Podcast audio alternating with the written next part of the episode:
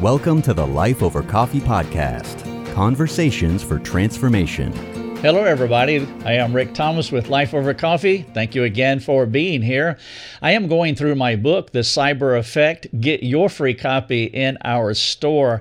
And I'm working through eight different effects of how social media and technology impacts our lives. And this is the third effect, and I am calling it the stranger effect.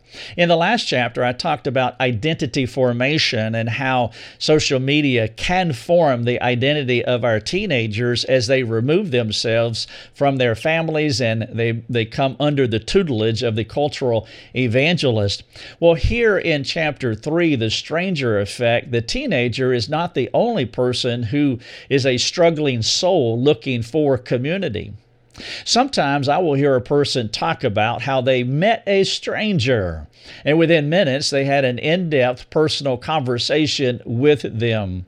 And they will glow about how easy and natural it was to talk to this stranger. I'm talking about the stranger effect here in chapter 3. And then they say, and he was a perfect stranger. This interaction is what we call the stranger on the train phenomenon. It is similar to the freedom and disinhibition in dating versus the rigors and the risk of marriage. When a boy and girl meet each other and they hit it off, they cannot stop talking to each other because everything is fresh, every day is new. They are tired at their day jobs because they have been chatting with each other most of the night. No limits exist to how much they talk and share on repeat. Engaging like this is easy if you have no history, if you have no grudges, unforgiveness, bitterness with someone. And that's exactly what happens as we grow in our relationship. We become frustrated with each other. There's too much water under the bridge, and then we meet the stranger in, on the train, the stranger effect. And that's what happens on social media. There are no strangers at the bar. Or it's like the conference speaker who, or the blogger who is so transparent about his life. Well, he's never going to see you again. There's no risk in that relationship.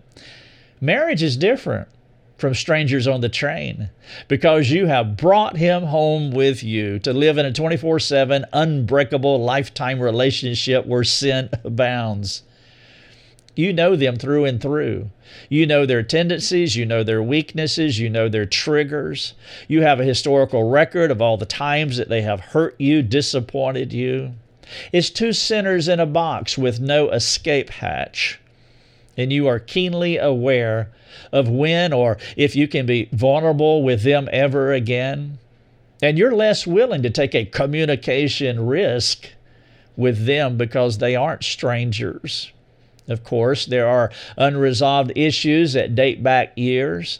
Neither of you has been good about confessing your sins to each other and asking for forgiveness. My point here is that there are built in risk with this kind of broken, albeit ongoing, relationship. But the stranger on the train, ah, how refreshing. There are minimal risk, and well, you will never see them again after your next stop. The relationship reward is high and the relationship risk is low. As we did while dating, we share freely and without fear. And now enter the internet. This is the cyber effect, uh, the cyber effect from my book. And, and again, please uh, go to our store and get a download. Uh, this is chapter number three, the stranger on the train effect. Cyberspace is the perfect place for strangers passing in the night because cyberspace, well, it's not a real place. But you can have, and I will say perceived, genuine relationships. You can benefit from what relationships offer without the downside of sin's fallenness, like the person that you are living with, two sinners in a box. Those who come from broken families or dysfunctional marriages can be naive and craving enough to take their turn in cyberspace. It's like training wheels on a bicycle for the relationally weak, but the risks are higher than anyone perceives. It's addictive. drawing you in while keeping you from doing the hard work of building authentic relationships in the only world we have and where we cannot escape. It keeps the unwitting, relationally immature person, well, they're getting their fix minute by minute, but it keeps them relationally immature as they hold to their handheld devices. This is cyber effect number three, the stranger effect. Here's a few questions for you. Why would a child or a teen talk to the stranger on the train before talking to their parents? Number two, why do freshly minted dating partners talk so much and married couples talk so little?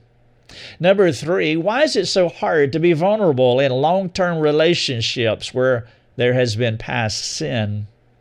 Number four, what is one benefit of keeping a clean slate with each other by confessing sins and transacting forgiveness? And then finally, number five, would you ask God for the courage to build real world relationships? And then begin that process of sharing with a close friend what you're learning through this book, This Cyber Effect. Thanks for joining us. Learn more and get access to other resources at lifeovercoffee.com.